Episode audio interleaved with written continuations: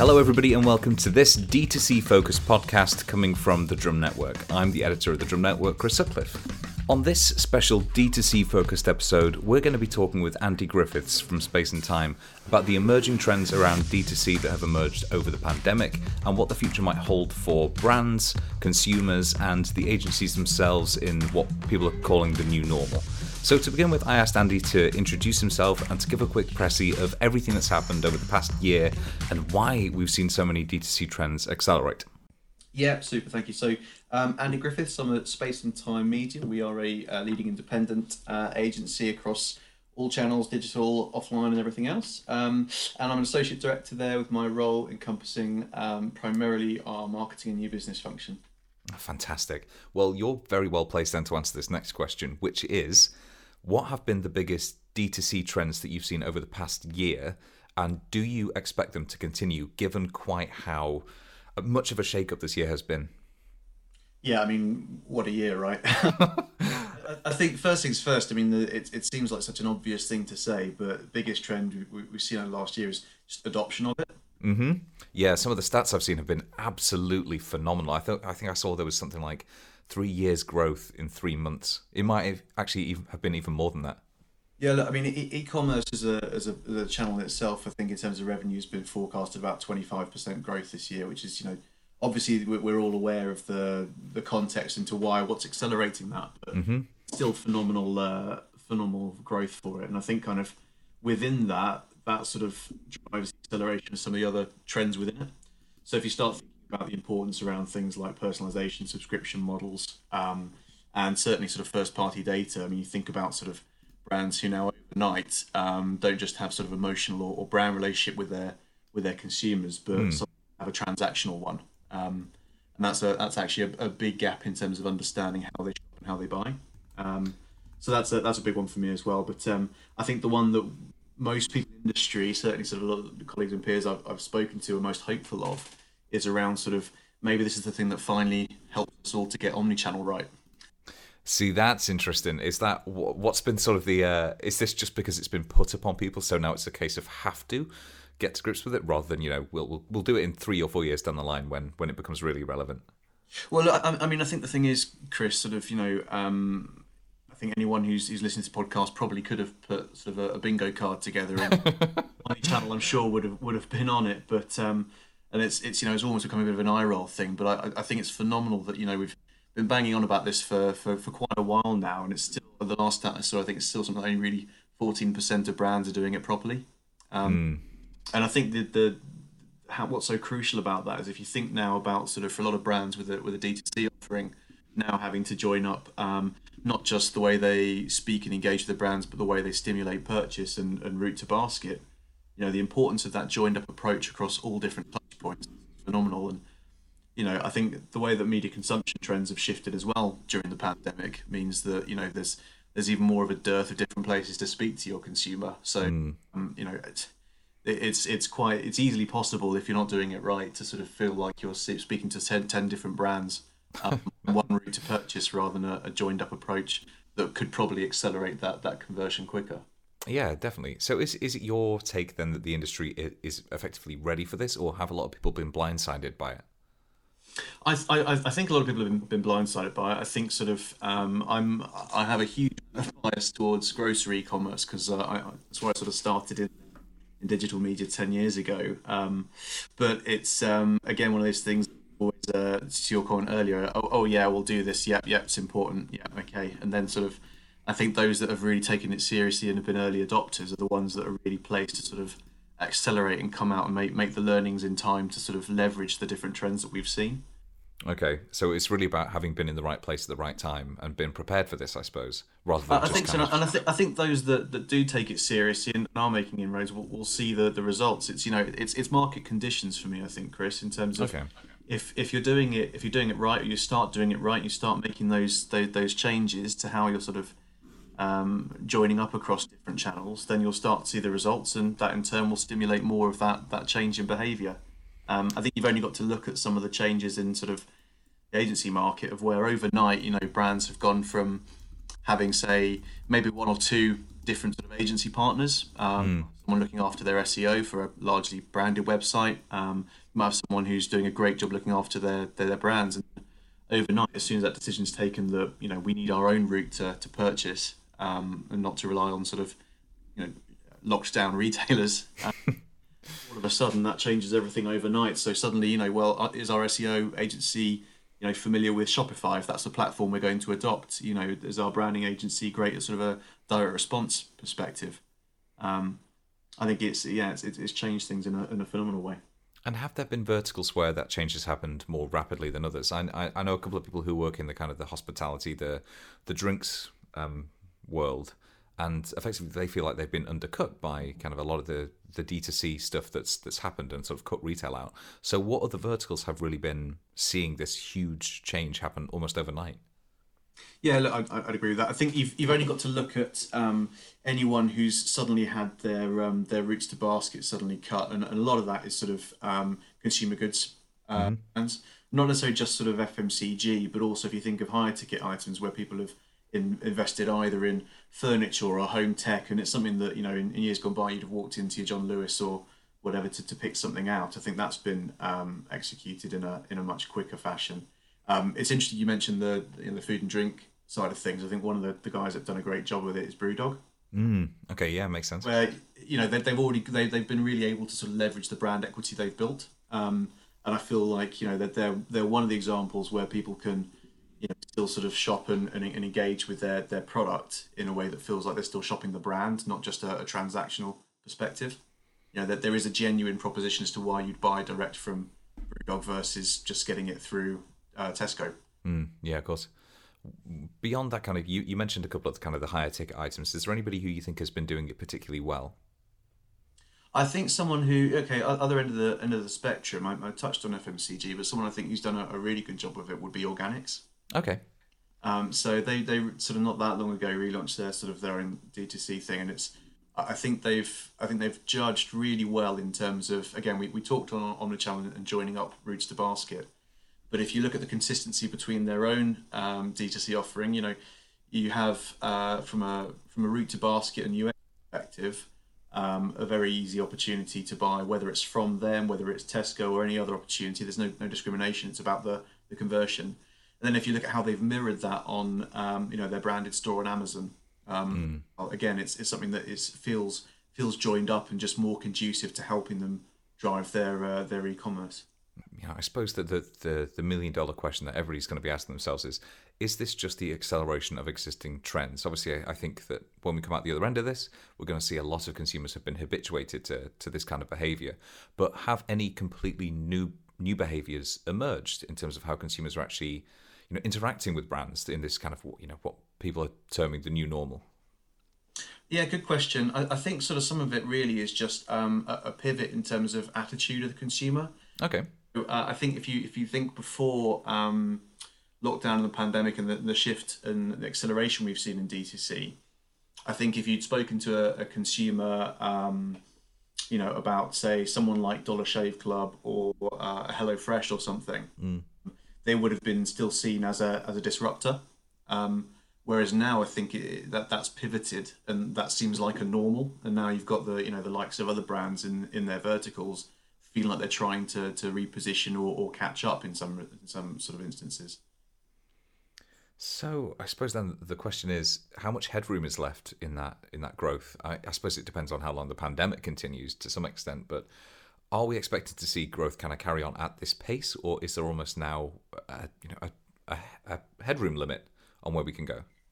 I think we'll continue to see a fair bit of growth yet. There's still lots of brands that are in the process of starting a D2C, or God knows how many e-commerce sites are being built as we speak, Chris. But yeah. I think the bigger thing is as that sort of growth starts to curtail and we get to some sort of normality, if you like. I think the bigger thing will be how that's normalised the behaviour. I think if you think about all the conversation and chatter there's been around sort of working from home. Yes, at some point, the pandemic will be over and there's no reason why everyone can't return to their office, but how many actually do, or how many, working cultures change as a result of it? I think the same can be said for e-commerce. Yeah, no, definitely. I'm curious then, how have you, I suppose you actually take a slightly more self-reflecting look than a lot of people. Have you found your own behaviors changing over the course of the pandemic? Hugely. You know, in what way? Hugely. I think it's really tough, right? So I think kind of certainly in terms of the way that I interact with brands and buy online, I think kind of, you know, you could probably double the amount of retailers that I had some sort of email sign up to before the pandemic. You know, yeah. The amount of mail I get into my my inbox, and CRM and email marketing is a whole other trend we've seen out of it. But I think kind of if I look just at sort of a behaviour perspective, and that obviously knocks on to, you know, consumer purchasing. What's happened to my own sort of personal spend? Well, you know, the lack of gym subscription and increase in my waistline will tell you how supporting local is sort of a main means of leisure spend. Likewise, you know, in terms of other activities from a purely personal perspective, has been you know, falling in love with the guitar again, really. Oh, fantastic! Bought 2 guitars over lockdown. That's been a lot more, you know, my own sort of D2C consumer journey with music manufacturers, etc., has upped as well. So I walked that line in that particular vertical myself, I suppose. And if I think of my own media consumption, just on the path to selecting and choosing, you know, my own sort of navigation of that marketing funnel for the guitar I ultimately bought, you know, that was everything from the usual things you'd expect, really. Reviews on YouTube and video, there was social engagements, there was, you know, various forums, etc. There was the emails and incentives from the retailers that I was registered to, etc., etc. So, yeah, it's certainly changed things for us. My wife's literally just had a desk arrive today. So, you know, yeah. Again, I don't think that's something that we would have blind bought in the past. No, certainly not. In fact, I blind bought this chair that I'm sat on right now because I moved to the home office, and I just thought, well, I'll just take it. So how then, you know, are brands finding themselves having to dip their toes into the water when it actually comes to that new relationship that they have with consumers who potentially haven't considered supporting them, you know, D2C beforehand? Yeah, absolutely. I think kind of a big part here is the experience you give to your consumer. Mm. Those that have pivoted and perhaps, you know, didn't have any D2C offering before the pandemic. In fact, there are still some out there that don't, you know. Primark's a great example where they're a really recognised brand. Lots of people shop with them. They have a decently loyal amount of following, and they've gone from, you know, was it sort of 650 odd million a month down to zero overnight. Yeah. But if you look at those that have gone to sort of D2C, then I think sort of e-marketing and again how do you speak to prospective consumers has changed dramatically. You know, before. Tone of voice would have been, you know, shifted depending on trying to interact and build brand equity, whereas, you know, now you're also trying to trigger purchase behavior. Mm. And that has a whole other sort of sector in itself. If you think about, you know, I mean, first of all, what is the reason for buying direct from the brand rather than anywhere else is a big question. You know, I think every brand has to consider, you know, what is our point of difference in offering? Are we going to offer a price incentive for going direct? Is it the provenance of buying from the brand direct? Is there a subscription model that's beneficial? Are we looking at exclusive range extensions or SKUs or opportunities, etc.? Hmm. Different channels in terms of how you speak to the consumer will lend themselves to you know, those different points of difference in sort of better ways than others. I think the e-marketing thing is, you know, it's been a key tactic in e-commerce. You know, it's the classic sort of Thursday, you know, flash sale of 25% off men's jeans or whatever it might be. That's not a kind of conversation that many brands have had to have before their own sort of first e-commerce offering. So it's changed a lot overnight. So I think that ties back to the point I made earlier around suddenly what kind of guidance and service requirements you might have of your agency or agencies. Yeah, I was just about to say, it really feels like then the one of the key opportunities is for our own sector, is for kind of the marketing world who have that experience with creating purchase intent and, you know, maintaining it beyond just a kind of one and done transaction. Yeah, I agree with that completely. We've been very, very fortunate, I think, at Space and Time, and that we've been very well positioned for that. We've got a very strong digital offering. The fact that we also sort of do essentially sort of all channels of media means that we offer a genuine kind of one house option to cater for everything. From my role sort of in the business development side of the business, it's been interesting hearing things like, we're going out to tender because our current SEO agency says that, Shopify is really difficult to do SEO on, or X and Y and Z. And I think it's revealing kind of suddenly where, the brief nature of work you have with a client can change overnight. That in turn is necessitating agencies to pivot with brands. So internally then, have you seen your own priorities change over the past couple of months? Is that something that you've, have you made changes that will be in place long beyond the end of lockdown? I don't know we've necessarily made huge changes. I think the difference is as I said at the start of the last question, I think we're very lucky to already be equipped in that. Our group head of digital who joined us not long ago has come direct to us from Amazon. So we've been very well positioned to sort of leverage that side of the market as well. I think the main difference we've seen has been in sort of the nature of the briefs that we've been receiving. Mm. And I think it's been less about sort of changing what we do and more about being able to leverage a greater breadth of what we can offer. I think kind of the demand for what we do has shifted from, oh, we can also help you with, to, well, actually, that's why I'm calling you today. Fantastic. Well, you've mentioned Amazon a couple of times here, and preempting a question that I was going to ask, which is, who've been the big winners? Obviously, I don't think anybody who has been tracking the industry can fail to have noticed quite how well Amazon has done as a result of the pandemic. They were very well placed to do it. But what role do marketplaces like Amazon play in kind of the new situation we find ourselves? And what does that actually, I suppose, imply for brands who are trying to really get into that D2C space? Yeah, I find this a really fascinating one, to be honest. It's a tricky one with Amazon. So, first of all, you've rightly touched on, I think everyone by now knows that it's probably only a matter of time before we start calling Jeff Bezos dear leader. And I think my favourite stat about them is that they now employ more people than the Chinese army, which is... Oh my God, I missed that one. It's terrifying, isn't it, really? That is terrifying, But I think soldiers without borders. I think Amazon creates a really unique sort of bottleneck in this whole sort of D2C commerce pandemic situation anyway. I mean, obviously everyone's heard about how well they've been doing, how their sales have, risen exponentially, etc. But for brands themselves, it's a really unique pivoting opportunity. And I think there's several areas where, brands who perhaps might be number one on Amazon and perhaps you'd label them as an Amazon brand, now are seeing the kind of level of sales and volume and opportunity by dabbling with their own kind of CRM, their own sort of social offering to pivot and go beyond being an Amazon brand to being having wider recognition and equity outside of that e-commerce environment itself. Like I touched on organics earlier, there's an opportunity for other mainstream brands to recognise that, well, look, with more and more footfall going to Amazon, you have to fish where the fish are. So I think, it's brought a lot of people to either embrace the opportunity or sort of be skeptical with it. They don't always make it easy, Amazon, but they do.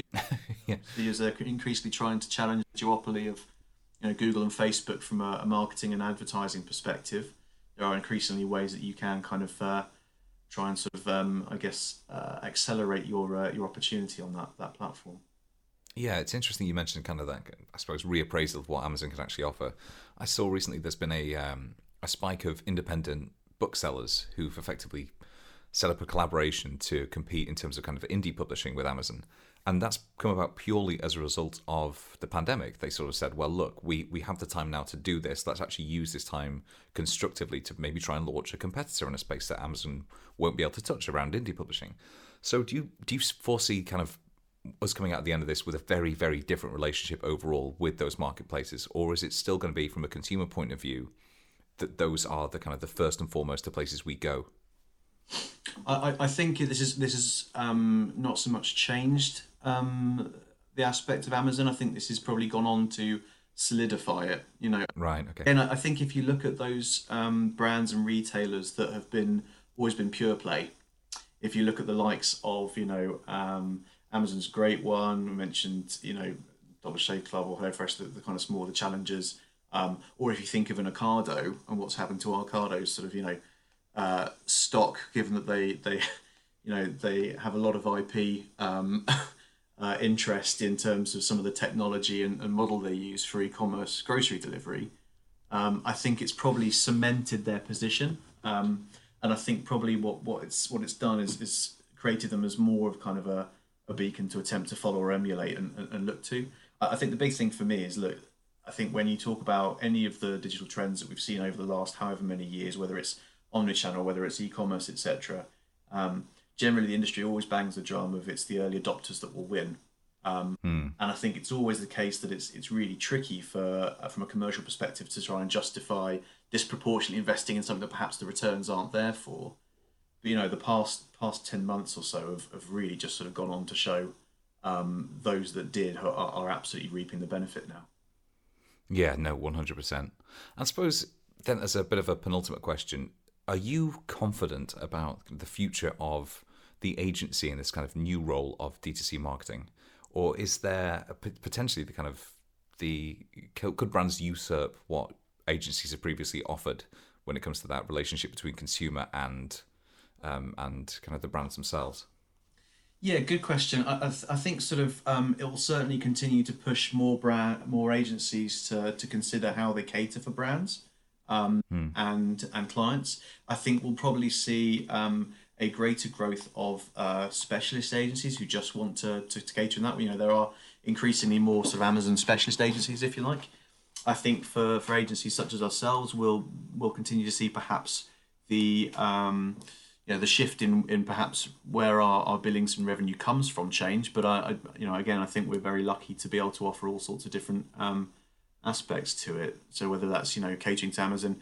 You know, we've seen a shift from, you won't be hugely surprised to hear that we've seen our billings in out of home decline somewhat during lockdown. Makes sense. But instead, that's directly shifted onto a view of, right, what can we do for our organic or earned traffic, and how can we up sort of perhaps the volume of work we do with you in SEO to make sure that we're getting our fair slice of the pie in that direction. I think it's more about kind of, again, continuing to be relevant and be able to offer either a specialty in one particular area, or increasingly for brands, actually, I don't want to have, 4 different agencies, one doing my e-commerce, one doing my branding, one doing my social, when actually I can have a joined up approach. And I think with more and more brands going to DTC, that's more and more important, because one of the biggest bugbears is always going to be attribution. Now, the chance to sort of try and understand what performance looks like and how many sales you're generating is always going to be difficult. Whilst you might want to optimize in silo by channel, you certainly don't want to record by or measure in silo. So I think how you get sort of a real picture, the truth of what performance and what good looks like when everything's been done by several different parties is pretty tricky. That actually is quite an optimistic way of looking at it. I was trying to find almost a negative all the way through, but that actually does speak to kind of the expertise still having a role to play in that. Look, I think so. We've always been big believers in space and time. I'll come on in a second. Sorry, I'll do that again. We've been big believers in sort of honest attribution at space and time. We talk about an omnichannel approach in terms of channel and advertising, but bigger still is in attribution, I would say. It's really easy, as you know, to kind of duplicate goal count. So again, if you've got sort of several different parties looking after different channels, then again, whilst it's absolutely right to perhaps optimise the performance by channel or in silo, you want an honest view of, right, well, yes, I know that I got clicks or conversions with social, and I did in my paid search, but actually, how many of those are duplicate users, etc.? It's more and more important to be able to give an idea of success, particularly when I think those brands that are starting to dabble into D2C will invariably need to lean more and more on agency support and expertise. And I think if you combine that, even more importantly, with the backdrop of a lot of brands having had to have, cut staff or they've been furloughed, etc. I think kind of one of the biggest benefits we've seen at Space and Time is where our client service is so strong is being able to really step in and be that extension of a brand's team. You think about a lot of the brands that we've spoken to and some of the clients that we've signed and been lucky enough to win over the summer. Increasingly, you've got someone who's perhaps quite a lean team, but all of a sudden have to be experts in 7 or 8 different channels, and that's possible. Yeah, definitely. In that sense, that's definitely been an acceleration of trends we've seen before. everyone having to become sort of masters of everything. Totally, yeah. So again, you know, how's your agency positioned to sort of really take up that slack for you and help be that, you know, what does value look like from an agency going forward? Yeah, certainly. Well, it sounds like you're very much in the right place to take advantage of that. So where can any of the listeners find you? Where can they go to sort of seek out your expertise? Yeah, absolutely. So look, our website is spaceandtime.co.uk. You can find all of us all over LinkedIn. We've got our profile on Creative Brief, Ajama, etc., etc. So it shouldn't be too tricky to find. We'd be doing it wrong if we were, right? Yeah, absolutely. Well, thanks so much for that. That's been great. Super. Thank you, Chris.